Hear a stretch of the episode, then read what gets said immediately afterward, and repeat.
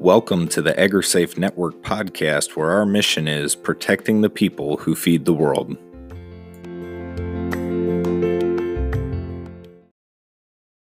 Farm in central Pennsylvania and began his career in agricultural safety and health over 20 years ago as an undergraduate student at Penn State University. His PhD is from Purdue University in agricultural and biological engineering. He is an instructor and extension safety associate at Penn State University prior to coming to Nebraska. He is a past president of the International Society for Agricultural Safety and Health and serves on the board of directors of the Ag Safety and Health Council of America Progressive Ag Foundation, as well as the Progressive Ag Foundation. Dr. Yoder also maintains leadership roles in the American Society of Agricultural and Biological Engineers and the USDA NCERA 197 Committee for establishing priorities at land grant universities for agricultural safety and health research and education programs.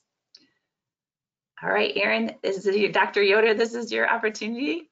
Um, let me pass you presenter rights so you can share your screen. All right.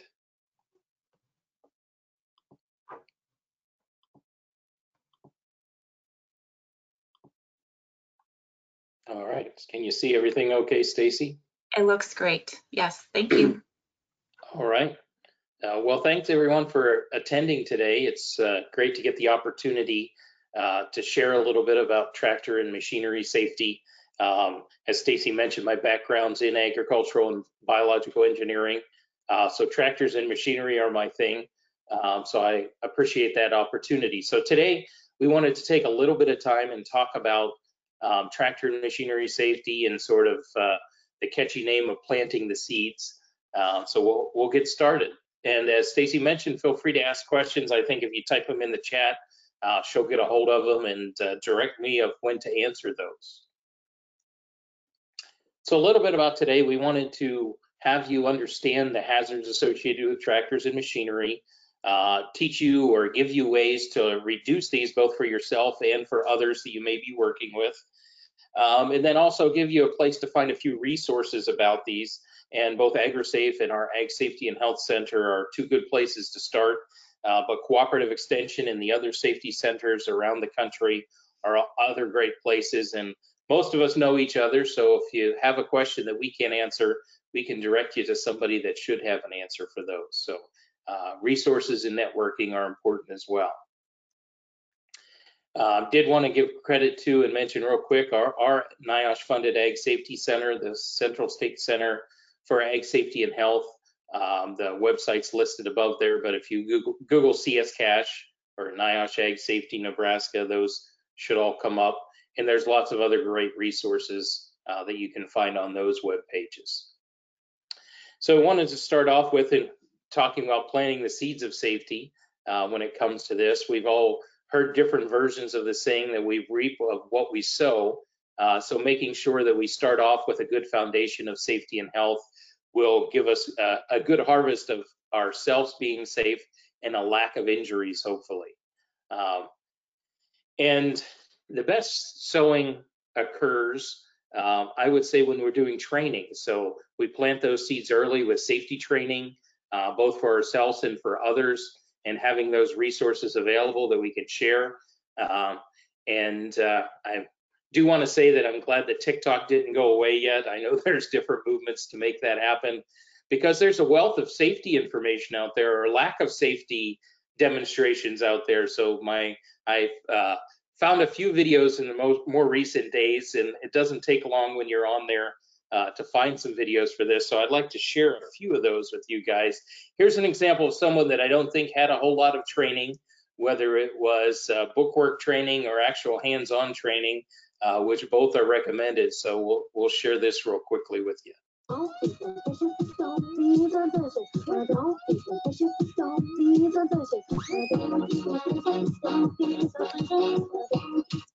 So with a look of surprise on her face, I'm guessing she hadn't operated that machine too much um, and hadn't been instructed on how to operate it. It seemed like she was going a little fast and out of control. So doing proper training is something that I'm going to try to re, uh, reinforce throughout this presentation. Um, when we look at tractors and machinery, the uh, tractor exposures, and the first way we can minimize these hazards is to figure out what the hazards actually are. Um, so looking at those exposures first with the tractors because that's one of the most prevalent sources of, of injuries out there and probably the most widely used piece of equipment on most agricultural operations. Um, so we know tractors are used daily, many hours a day. Uh, total time of exposure is probably greater than any other type of equipment out there. And we also know we do a diversity of jobs. And in some cases, having a diversity of jobs is a good thing because then we don't get the same repetitive injuries from doing the same tasks over and over. But it also makes us, it requires us to know more about more different tasks. So it's harder to protect people when they have a diversity of tasks. So everything from tillage and planting, which we mentioned, uh, sowing the seeds early on, to feeding animals, uh, stationary power sources, whether we're moving crops or other materials, um, baling if we're dealing with animals, manure again with animals, mowing, towing, pulling, um, even in harvest time, which is upon us now, we see a lot of towing and pulling of equipment, and we'll see some good and bad examples of that coming up as well. We know these are large, powerful machines that are uh, weigh significantly more than we do. They vary um, from when I've worked with smaller farms in places, uh, especially back in Pennsylvania, to some of the less than 20 horsepower even tractors, to some of them we see here in Nebraska of up over 200 horsepower. And we know we're we're no match for them when it comes to our horsepower. Um, although these machines are complex, both tractors and other machinery, they all contain some of the common uh, machine hazards. So we see things like overturns, entanglements, falls, and then all the different mechanical hazards from getting crushed, burned, shear points cut, getting pulled into equipment. All those play a role in all of these, whether it's tractors or machinery or other stationary equipment.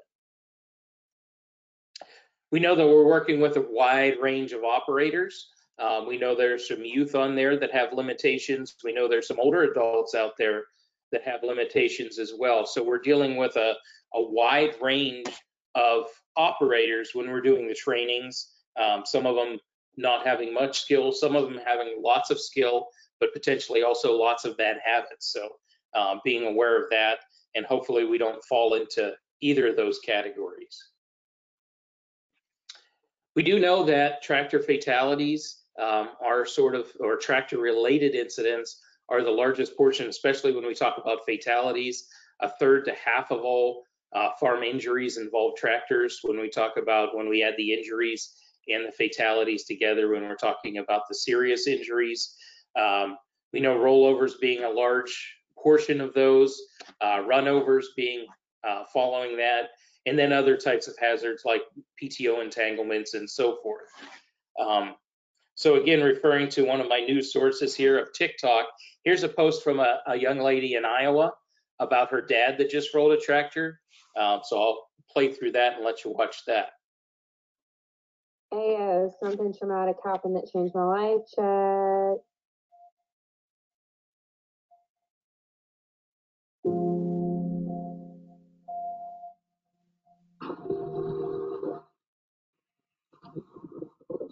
Thank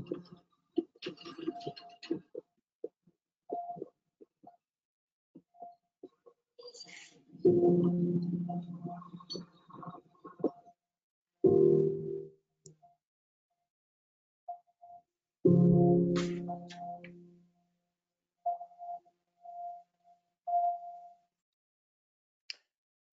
So like I said, there's there's lots of examples out there. If you talk to different farmers, if you talk to different people in agriculture communities, just about all of them, if not all of them, know somebody that's had an incident either with a tractor or other farm related injury. Uh, but that's just a, a, more recent example of one. Um, when we talk about tractor rollovers, we, we try to teach this with our youth farm safety. Uh, we teach a, a lot of uh, younger kids, which we'll talk about 14, 15 year olds, uh, tractor safety when they're just getting started. We use some of the same programming for older adults, and I'll show you where you can get some of that a little bit later on. Um, but we know in the example that I just showed was a sideways rollover. Those are the most common type of rollover. Um, they happen just about everywhere. And that previous example along the road was a, a good example when we're doing maintenance or mowing along roadways. uh, is where we see a lot of these, but there can be other types of field work that lead to those. Um, in the example that we just saw, it wasn't a fatal rollover. They, the person was severely injured, but not a fatality. Uh, oftentimes they do get thrown away. Something that tractor was missing was a roll bar or ROPS, uh, rollover protective structure, which we can see both of these tractors have on them. Um, typically the cause is gravity being on too steep of a hill. The, the center of gravity of the tractor gets out over the tires and it tips over. Sometimes speed, which we'll see with a, another example coming up here shortly, where centrifugal force can cause a machine to tip over. Here's an example of one with a cat, with a ROPS on it, so the machine doesn't roll over as far. And if the operator has a seatbelt on, um, they're less likely to become injured than if they don't have a seatbelt on. But the ROPS alone does some protection. Having that seatbelt on adds another layer of protection when we're dealing with tractor rollovers. So there are different ways that we can teach people to prevent these types of sideways rollovers, having our wheel set as wide as possible, making that stability baseline or where a tractor touches the ground or any piece of machinery nice and wide, um, restricting speed, um, avoiding bouncing. Sometimes that happens on roadways or hard surfaces, slowing down for turns, um, using braking or engine braking as we go downhill, avoid crossing steep slopes because that's going to uh, get that center of gravity closer to the tires and where they hit the ground. Around ditches, this is an example of ditches and shear lines on them. So however deep a ditch is, you're supposed to stay, stay an equal distance back from the edge of them. And different types of soils are going to dictate this a little bit differently. Uh, sandy soils are going to give away quicker than rocky or clay type soils if they're dry. Uh, but wet soils can act differently than dry soils. Um, if we put a front end loader or any other attachments on the machine, it's going to change that center of gravity, which could lead to rollovers if it raises uh, or moves it to a side. The, pre the previous example we saw the video of had a mower hanging out the side, which would have shifted that center of gravity out towards the side of the machine. So we love the videos that say wait for it, right? Um, so this same concept applies to ATVs. So we said tractors and machinery safety. And ATVs are a group of machinery that we're seeing a, a rise in the number of injuries and fatalities. Um, so here's an example showing what speed, turning too sharp, and high center of gravity can happen. When the pimp's in the crib, ma, drop it like it's hot, drop it like it's hot, drop it like it's hot. When the pigs try to get at you. It's a little unfortunate that people find this stuff funny, but um, you can see the dog may have played a role there. And so a moving obstacle, but a little too fast, a little too high center of gravity. Um, I don't know if you noticed the, the helmet on the operator that came flying off.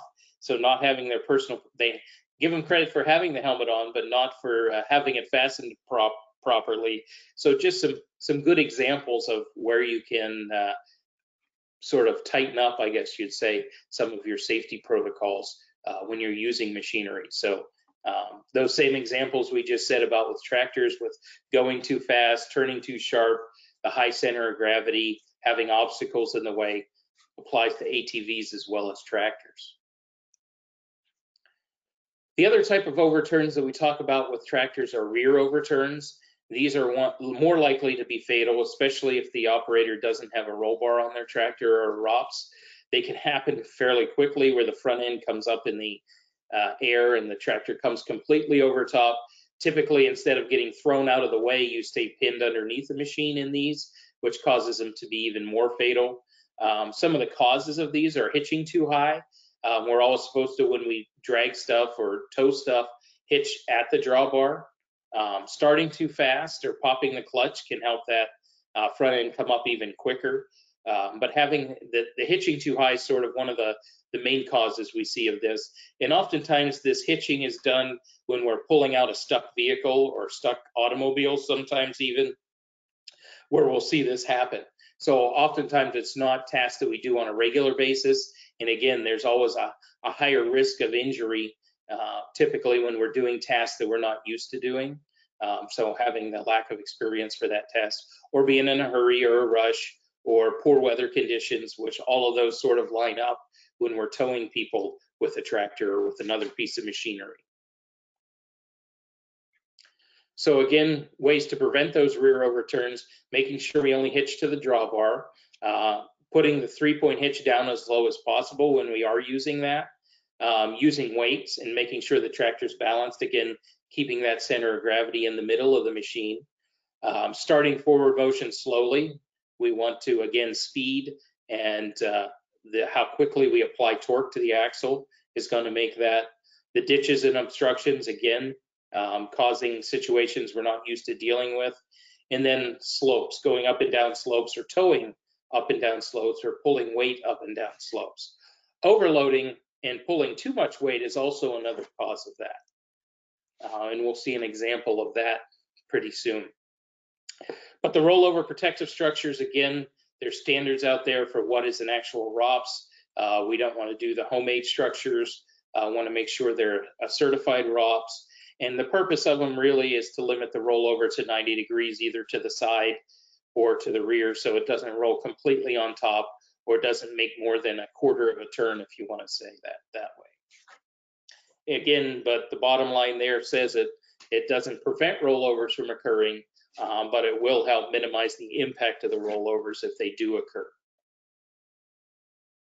I mentioned before with the, the previous picture that seat belts are important making sure we wear those. They're part of that system. Um, but we want to also make sure that we're not wearing seatbelts on tractors without roll bars because then we don't have the opportunity to be thrown away from them and will for sure be crushed if it goes completely over. So the roll bar and the seatbelt in combination. Um, we also know there's different types of ROPS out there. Um, we have enclosures like cabs that have them built in. Um, we don't see too many. There used to be cabs without the rollover protection built in. The, the newer cabs have that built in. You can always check for the tag that says it's a certified ROPS. Um, we also have the fixed, whether it's a four post or two post ROPS, and some of the newer versions are foldable, but the manufacturers are thinking again about some of those in some areas. They're getting rid of the foldable ROPS because people are abusing those and folding them down and never folding them back up. Uh, so they had legitimate reasons for putting them on there to help you get into garages or other places, uh, sometimes around trees if it requires it in special instances. Uh, but people just aren't putting those back up and it's causing more problems. People are rolling tractors and being injured um, when the ROPS are folded down. So uh, it takes a lot of the effectiveness away from them. So um, they're producing less and less of those and putting more rigid ROPS on most vehicles now. Tractor runovers being another cause of major injury. So we had the rollovers being the, the leading cause. Runovers is right up there. Um, most of the time it's from some an extra rider like the picture shows here falling off the tractor. Um, also children that are around the tractors not realizing the hazards. And it can also be from other bystanders, maybe the ones that are helping, or in the case of uh, visitors to a farm, children on the farm.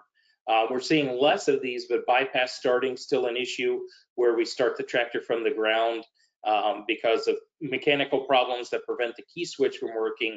We go right to the engine and start it, but that bypasses safety features. And if uh, people, uh, the tractor's left in gear, it can start moving. Types of injuries we see everything from spinal cord injuries from being run over, crushing, broken bones, um, and uh, even sometimes fatalities from that.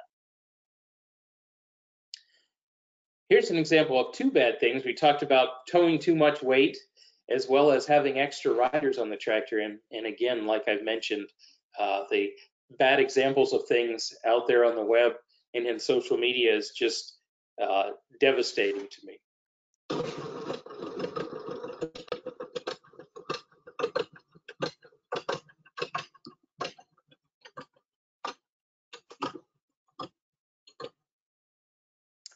So we see lots of different examples of that um, out there.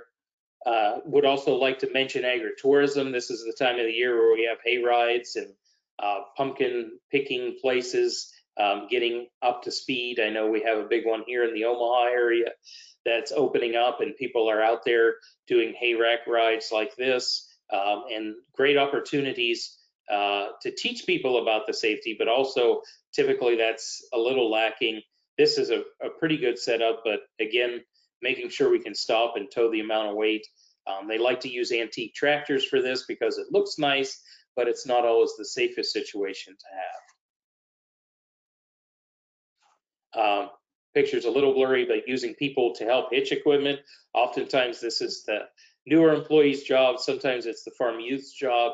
Um, but we tell people never to stand between the tractor and the machinery when it's being backed up because you never know uh, what's going to happen if that tractor loses control.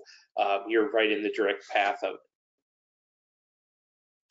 And then children playing around agricultural equipment. We know there's a crossover between um, safe having a safe play area, but oftentimes kids, and I'm guilty myself, played around farm equipment uh, when I was growing up on a farm. Um, but making sure we, we're aware of where all the children are at when we're doing different tasks, that both the workers and somebody supervising the kids at all time. And ideally, we have a safe play area, play area that's away from the equipment and teach them as well the importance of staying away from the equipment. Um, when we talk about runovers, again, no extra riders. If it has one seat, it's meant for one person. Even the newer equipment that has two seats, uh, they really aren't made for extra riders. They're called training seats uh, for the reason that they're only supposed to be used for training an operator or training someone to do a test. And uh, it's important to note that those extra seats or training seats are, are not protected by the rollover protective structure. The rollover protective structure just uh, protects the primary operator on a machine like that. If we do have extra riders, we can see things like bumps causing the rider to fall off. Uh, the rider oftentimes will be interfering with the concentration of the tractor operator. And we know this is a major cause of the, the childhood farm fatalities. Um, lot, oftentimes the children will fall off when the operator is not paying attention, um, either be run over by the tractor or sometimes worse, whatever implements being towed behind the tractor. So this applies to other equipment as well. Now with, with harvest season going on, uh, I was shocked by this example the other day, so I'm just going to let it play and let you see this. But it's an example of an extra rider on a truck. Time to do some sketchy shit. Do da, do da. Hope I get away with it. Oh, do da day. And the thing that gets me is people oftentimes are proud of this behavior and it's just mind boggling. But um, we see lots of people uh, sharing different um, things that they've done, but it happens out there, which is why we're still here uh, telling people not to do it. Um, other ways to protect us ourselves from tractor runovers, um, making sure we only start the tractor from the driver's seat, um, which reminds me to reinforce the part about having good maintenance on our machinery. Uh, the bypass starting that we see done with tractors, the only reason it's ever done is because uh, something is malfunctioning. So if we keep the machine in good order, uh, we don't have to do this. Um, it also applies to not just uh, short circuiting and bypass starting, but even starting machines from the ground. Sometimes we're tempted uh, to not get in the operator station and just reach up to the key and turn it on, but that's not a good practice either. Uh, because if some, some, part of the safety system does malfunction, um, you're in a bad situation being between the wheels of a machine and can get caught there. So we should always be in the operator station, sitting and prepared to react um, to if the tractor's moving or moves right away that we can stop that. Uh, slips and falls, we, we reinforce this all the time, um, and we're looking into some other projects to see how we can make this better, but uh, people slip and fall quite often, um, getting on and off equipment. Some of the main reason is, is, the picture you can see on the right here, not facing the machinery when we go up and down. Um, and it's a little tempting because some of the uh, machines have what appears to be staircases on them rather than ladders. Um, but we should be treating this as a ladder to get on and off and face the machine. That way, if we do slip and fall, we can catch ourselves when we're facing away from the machine and we stumble, we oftentimes will experience a fall. Um, typically, these aren't uh, major injuries. There can be broken bones and sprains, uh, but we don't see as many fatalities from this. Uh, but using the three points of contact, like on the left-hand side, making sure we're getting up and down on there on the machine correctly. So we go again to TikTok to find a bad example, even of the safe way of doing it. So she shows us two examples of how to do it. One in my mind is bad and the other one's even worse. Have the good example of facing the machine.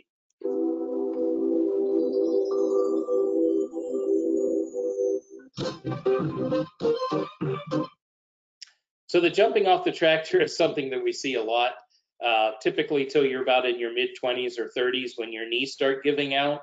Uh, then you're less likely to do that. But uh, again, lots of examples out there. We know that people are doing that. Uh, we're jumping onto uneven terrain. Um, it could be slippery, all kinds of examples of things that could go wrong. So making sure we face the machinery, use those three points of contact as we get in and out of the machinery. And that applies to all machinery, anything with a ladder basically. And I use the example with my tractor safety students.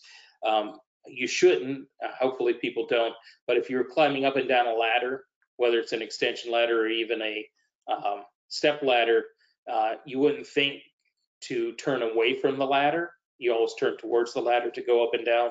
The same thing should apply for the machinery. Um, other tractor related and machinery related, so this ties our tractor and machinery together. Looking at PTO or power takeoff shafts, we know they spin at very high speeds, and if something gets entangled in those, um, it's going to wrap us up pretty quickly. Um, one of the areas that we see that happening is in the stub shafts or the parts sticking out of the back of the tractor. This tractor has no extra guarding or shielding around that uh, to prevent that from happening. Here's an example of some good guarding and shielding. So there's a the point of making sure machine guards are in place. This even has a stub shaft cover on it, and to make sure that the PTOs are turned off when we're not using them so that they're not spinning. Some older tractors, you can't do that as long as the tractor's moving, the PTO stub is moving. Uh, but most newer machinery, you have the opportunity to turn that off, make sure it's not running uh, when nothing's attached to it or it doesn't need to be running. Um, one of the areas that we commonly see people get uh, at attached to or get caught in um, are the connecting points. So here's a universal joint of the PTO where it slides onto the tractor. You can see the pin sticking out. Uh, that creates a great hook to grab um, clothing or other things that may be sticking close to it as it's spinning around at that high rate of speed. Um, so lots of machinery still have that. Some really old pieces have a bolt in place of that uh, pin. Newer pieces of equipment will have a collar that slides on and off to minimize that type of contact, but we still want to avoid those areas. You can also see the bell type guard that's over top of that universal joint. Um, again, anywhere that that shaft has any sort of uh, different shape to it gives an opportunity to capture clothing and pull people in. There's another example. You can see the master shields flipped up just to show how it's connected to the piece of machinery. Uh, the belt guard over the universal joint, joint could be a little bit longer in this case. Um, when this comes into a, a, a, situation is typically when we're talking about mobile or stationary equipment. So we're powering, using tractors to power. In this case, there's two PTO shafts, one hooked to the blower, one hooked to the unloading wagon, and you can see several people standing close to those, uh, watching other things. You can imagine the footing around this area not being real great. So again, if there's not a reason to be close to that, uh, stay out of the area, make sure all the guards and shields are in place. Um, but oftentimes there's no need to be where these people are standing. But being aware of that, sometimes people aren't aware when they enter those areas where those hazards occur. And another famous one for, uh, for capturing people um, and entanglements would be post hole diggers, and we see different examples of these. Uh, again, if you YouTube post hole digger in clothing or something like that, you'll see lots of examples of people getting clothing taken off uh, with these type, whether it be on the auger. Um, this one is shielded pretty well with the PTO shaft, uh, but oftentimes people will stand close to these to um, to guide them, which is not a recommended practice. And then we have tractor roadway incidents. So we had the, the rollovers, the runovers, um, the entanglements. Um, so both with tractors and other machinery, we see roadway incidents. Um, oftentimes these are um, a smaller portion of the tractor fatalities. Oftentimes the fatalities that do occur in this and injuries that do occur are to the motorists that run into the machinery with their cars. Uh, we just had a fatality a week or so ago um, in central Nebraska where motorcycles tried to pass a tractor when it was making a left-hand turn. They ran into the side of the tractor and one of the person was killed and the second motorcyclist was severely injured. Um, so it still happens. We still see a lot of it out there, but being aware of um, both for the motorists out there and then for the machinery operators doing as much as we can uh, to minimize those type of situations. But we know we have wide loads, oftentimes slower speeds than other machinery. Um, we see lots of examples, and we'll go through a few of those of lighting and marking. Um, making sure we use the slow moving vehicle symbols appropriately. We know some people uh, use them inappropriately to mark things that aren't slow moving, like mailboxes, driveways, that sort of thing. And then, as I mentioned, with the, the fatality incident we had in Nebraska not that long ago, uh, those left turns, making sure we signal well, um, and that the motorist should be aware that Equipment may be taking left-hand turns. Here's an example from Nebraska not too long ago uh, in some of the haymaking areas of a vehicle trying to pass. You can see that vehicle's off the roadway and even sticking into the other line. If you look at the dashes on the roadway, this is not a passing zone for the person that's passing. It is passing for the oncoming traffic, um, but you can see from where we're sitting, the visibility of what's oncoming is nearly impossible to see. So that machine had decent lighting and marking. You can see the lights out and markers out at the extremities, as well as the slow moving vehicle on the back. And it also has beacons on the top. It doesn't look like they're operating right now though. Here's an example of a, a grain cart, which we'll see more and more of on the roads in the next few weeks, at least in this area with a uh, not very much lighting or marking and with a pretty bad shape uh, SMV symbol on it. And again, you can see the visibility of going down the road is uh, nearly nothing if you were trying to pass this vehicle. Here's an example of better lighting and marking. They did better job with the lights, even though they aren't as far out as they could be. Uh, the only thing I'd ding them on here would be the height of the SMV symbol should be, I believe it's between two and 11 feet off the ground. That might be approaching over 11 feet off the ground. So it's not really in motorist's line of sight, um, but much better job of lighting and marking. And here's another example with lots of lighting and marking. We've got several SMV symbols, um, lots of extremity lights, flashing lights, as well as reflectors. You can see the sun or the flash from the camera is enough to light up the reflective areas of those. So that's a, a great job of lighting and marking.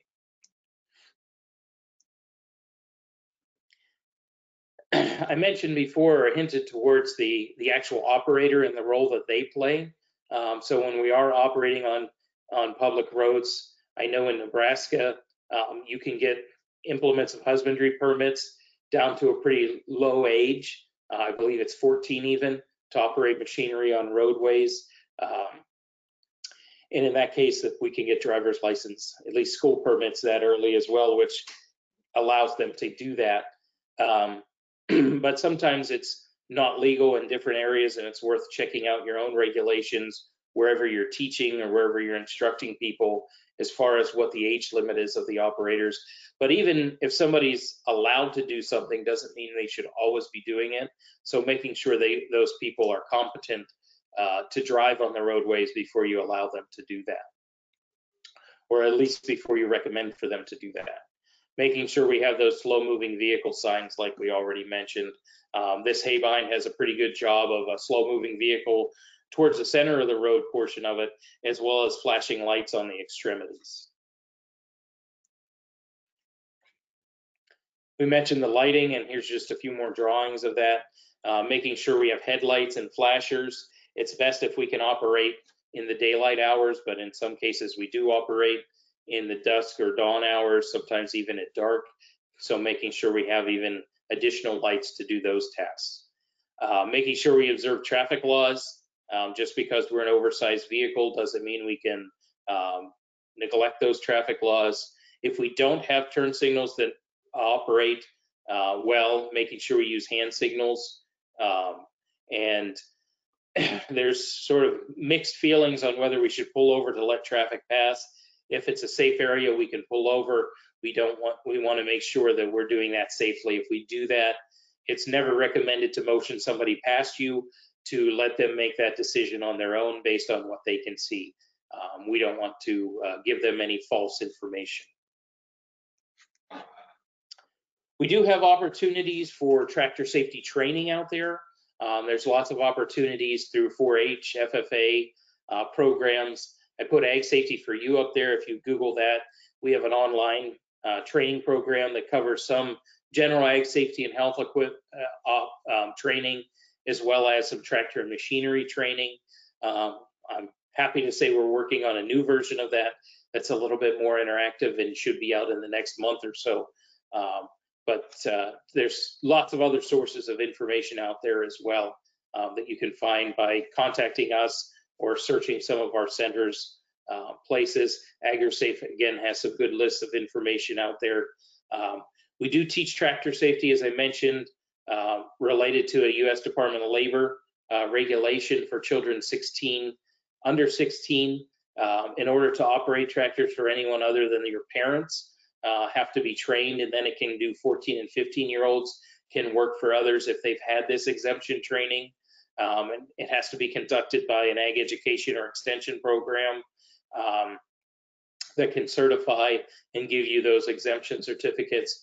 Here in Nebraska, they also use that training to certify people to get their implements of husbandry uh, license so they can operate tractors and machinery on public roadways. Um, and you can look us up at ag-safety.extension.org and find that. We have a program called Safety in Agriculture for Youth, um, which supplies some more teaching resources for tractor and machinery safety, as well as I mentioned our ag centers and a few other places. So that's all I have for my presentation today. So I'll open it up for any questions uh, that you may have for us. And I would also like to acknowledge the Central State Center for Ag Safety and Health, where many of my projects go through and the, the funding we get provided uh, through the National Institute of Occupational Safety and Health. So thanks for listening and I'm eager for all your questions. All right, well, we have some um, already, but please feel free to send in more if there are other things you uh, have in mind that you want to know more about. I would, before we go any further, too, just uh, in case you missed us at the beginning, we are recording today's session. We'll put a copy in the AgriSafe Learning Lab, which is learning.agrisafe.org. It will be up uh, before noon tomorrow or by noon tomorrow. That's our target. So you can send people there to access the recording. The other thing I would like to draw your attention to is that we have a PDF copy of Dr. Yoder's presentation available in the handout section, and you can download that to your device at your leisure if you'd like to keep that. Um, Aaron, I did have a question that people, not everyone could see your TikTok. Uh, so okay. I'm, I'm guessing that there were some connectivity issues depending on where people were joining from. Would you, okay. do you uh, have access to those links?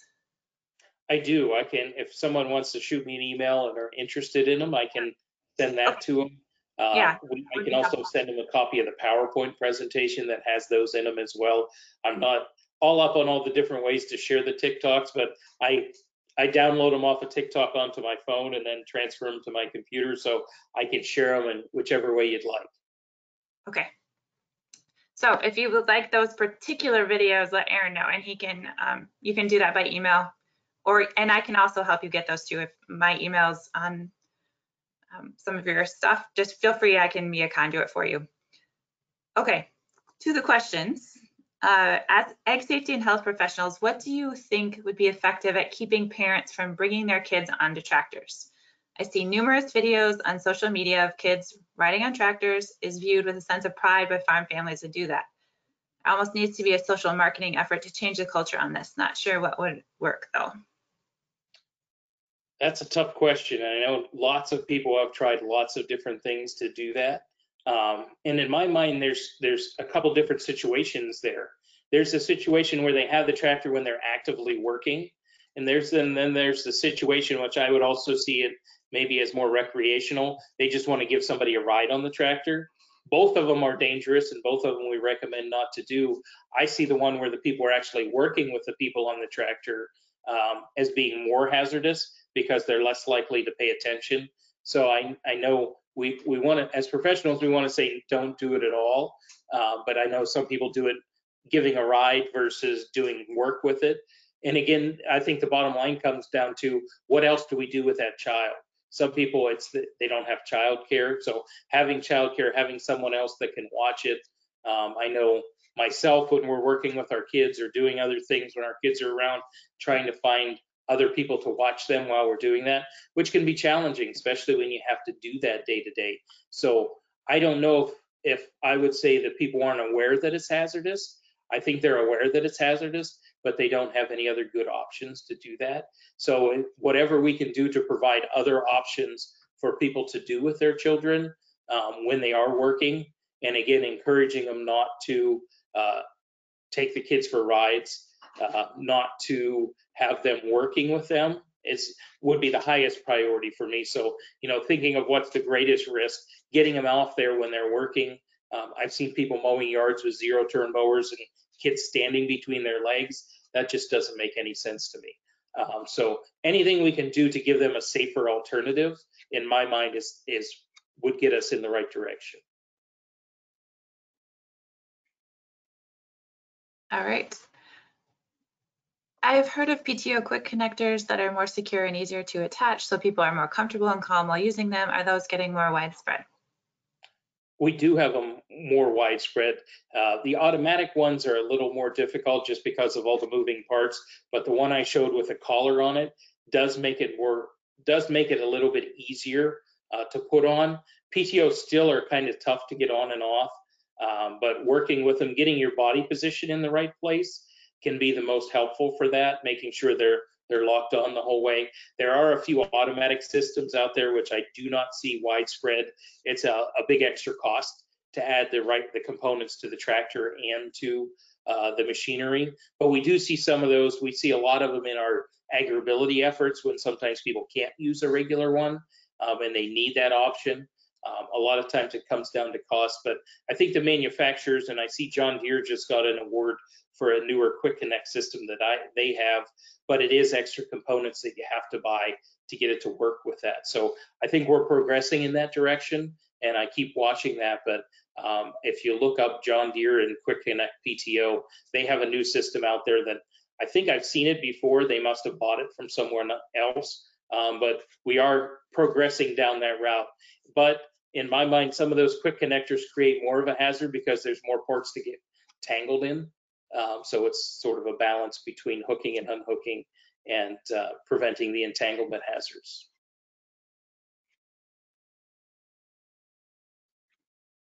Our next question, um, is there a safe angle or what is the safe angle for stairs to avoid slip and fall injuries? Yeah, there's there's nothing published, so it depends on how high you're going, how many steps there are. There are some standards out there when we get to workplaces and industrial type places. Um, but typical, you know, even when we look at building codes and those type of things, those are based on some standards. But for actual agricultural equipment, um, I would say that uh, for most of the machinery that I've seen, there's not enough room to put a safe angle there to go up and down steps forward. Um, that in my mind, all of them are still ladders. Some of them are a little bit more tapered of a ladder. Uh, and then a lot of it has to do with the tread design, um, you know, our, and then the weather conditions. Do we have mud and other things like that? So there's so many other factors that play in there. Um, I would be hesitant to say that there would be any safe angle that you should shouldn't be facing towards the machinery. Um, with that said, there could be if you have the right handrails and enough space, but I don't think it's practical to put one at the right angle and I don't have those off by heart, but you know, a 45 degree angle or something like that to get the right, if you think even of uh, stationary stairs that you've looked at and worked on, They have been successful doing that on grain bins with staircases up the side. But if you look at the pitch that's on those, uh, it's a pretty shallow angle. Uh, so they're not very steep when it comes to um, going up and down those safely. But footwear that people are wearing, the weather conditions, the tread patterns or designs that are on there, all those would play a role uh, in addition to the angle. Thank you. Yeah. What suggestions do you have to purchase a ROPS unit for a 1950 Oliver tractor as researching the ROPS for You website did not yield a resource? I would give them a call. The the people that are, the 800 number at that ROPS are for you. They have the best database that I know of. Uh, the University of Kentucky did have a database, uh, but since Mark Purschwitz retired there, I'm not sure if that's still up and running. So the University of Kentucky had a ROPS database um, because there are no manufacturers that that make that. They we always say go to your dealer and ask them. Uh, but if you give the people at the ROPS hotline a call, um, sometimes they have some additional information than what's on their website, or they've experienced that same question before. Um, and there's a great deal of knowledge there. That's what I would do if I was looking for a situation like that. Just give them a call at the 800 number um, and see what they know about that. That's the best resource I know of. Right. Um, more of a comment maybe, but um, you can follow on to this more if you'd like. Understanding the location and logic of safety lockouts and switches is important with newer machines. Seat cutoffs, neutral start switches, etc. Not not to bypass those. Yes, for sure. I used to teach an electronics class to ag students, and the first question that we get when we're working on circuits is, how do we bypass seat switches? And then we have a conversation about the liability if you bypass a seat switch and someone else gets hurt on that and those type of things. So they're there for a purpose. Uh, they're not expensive to repair and they're pretty simple systems. So making sure that we have those in place and running, I, again, I, I would second that. Some machines have switches on the guards that if you remove a guard, the machine doesn't work. Um, so making sure all those systems, that's part of that maintenance program. Um, because if they do start failing, that's when people are going to try to bypass them. So if we maintain our equipment properly, test those switches as it's recommended, um, and making sure those are functioning properly, we're going to get people less likely that want to bypass them. Sure, that makes sense. All right, uh, here's a good one. Um, are you aware of any grain storage drying facilities, local co-ops, that require farmers and producers to have their equipment properly marked with lighting and SMVs in order to sell or store their products at that location. I would love to see the industry step up, not just encouraging, but mandating safety when they can control it. I think that would be a great idea. Anytime we can get other people to help us with that. I'm not aware of anybody that does that. I know sometimes they try to encourage it. Co-ops oftentimes will encourage people to follow safety measures. Um, lighting and marking is an issue right now that's being tackled by, I know the Association of Equipment Manufacturers are looking into better lighting and marking schemes and we're trying to help them with that. There's several farm bureaus out there that encourage that, um, but I'm not sure of anybody that mandates that. Um, and I know at least in our region, most of the grain that goes to co-ops is going there in a truck, in an 18 wheeler, not so much the, the tractors and the carts. That's just to get it back either to the trucks or to get it to the, the home farm. But when they transport it to the co-ops, oftentimes it's in larger trucks or larger vehicles that have to follow the Department uh, of Transportation's regulations, so they are safer. But uh, I think the the suggestion of working with co-ops and working with other organizations uh, to push that lighting and marking uh, is a great one.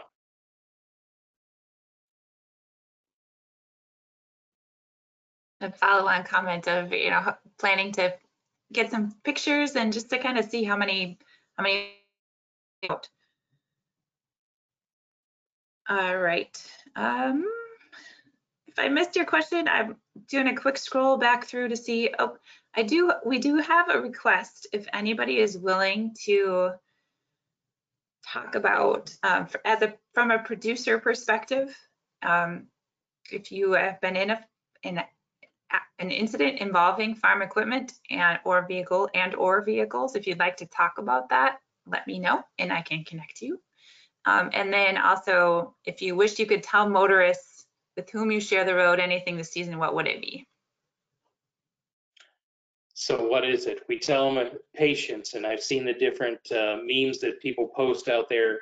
You know, following a farm piece of farm equipment for a little bit of uh, for a mile or two is about the same as sitting in what traffic light in the city. So uh, take your patience with you as you head out there and drive on the roadways, and encourage your friends to do that.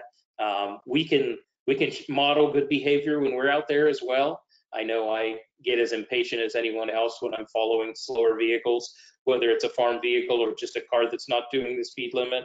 So modeling good patience when we're out there on the roads, but anything we can do to educate the general public about um, they're really not saving that much time by driving recklessly around ag equipment. And just to be cautious of the things like left turns and the size of the equipment.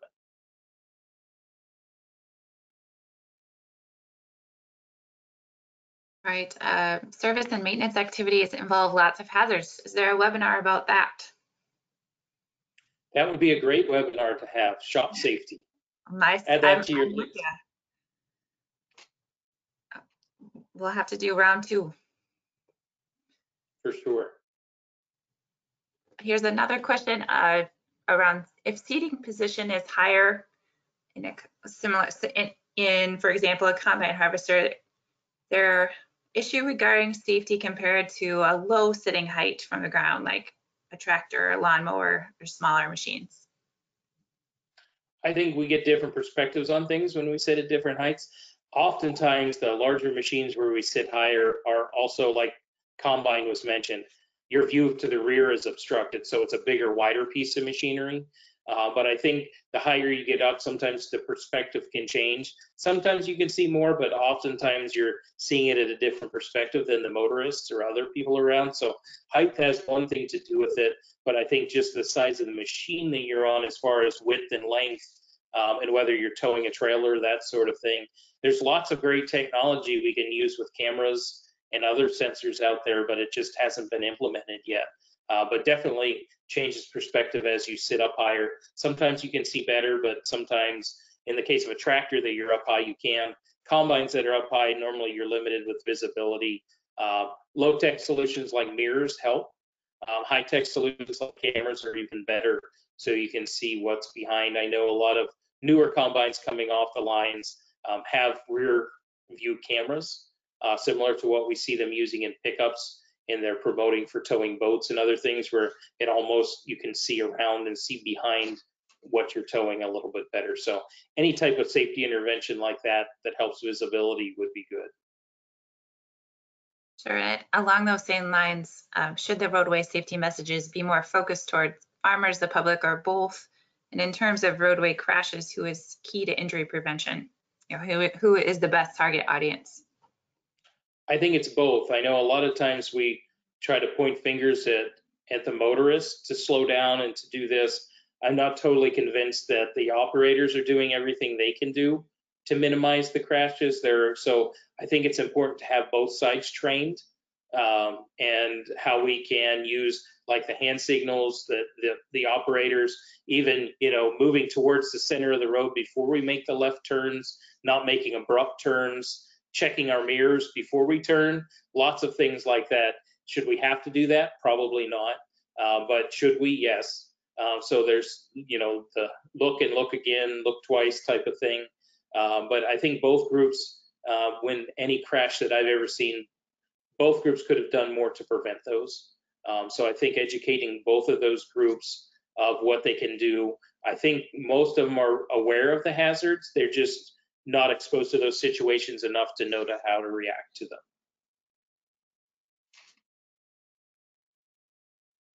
Okay, I see we are getting close to our time here, and I believe I've made it through everything that's come in. If you want to ask any follow-on questions, I'd be happy to take those and connect you with Dr. Yoder. Um, and you can obviously email him directly as well. I think we will wrap up for today. Thank you very much for joining us. Encourage you to check out the webinars that are still on their schedule for this week. Uh, thank you, Aaron, for your presentation today and for sharing all this important information with our audience. Yes, thanks for having me. Have a good afternoon, everybody.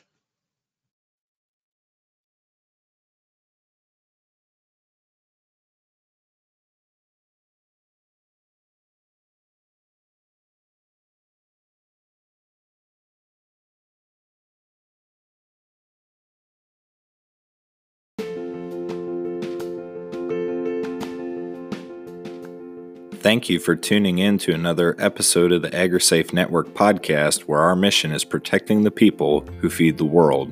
You can learn more about the AgriSafe Network at agrisafe.org and be sure to check out the Learning Lab and all of the excellent resources available on the site. You can also find us on Facebook or contact us anytime at info at agrisafe.org.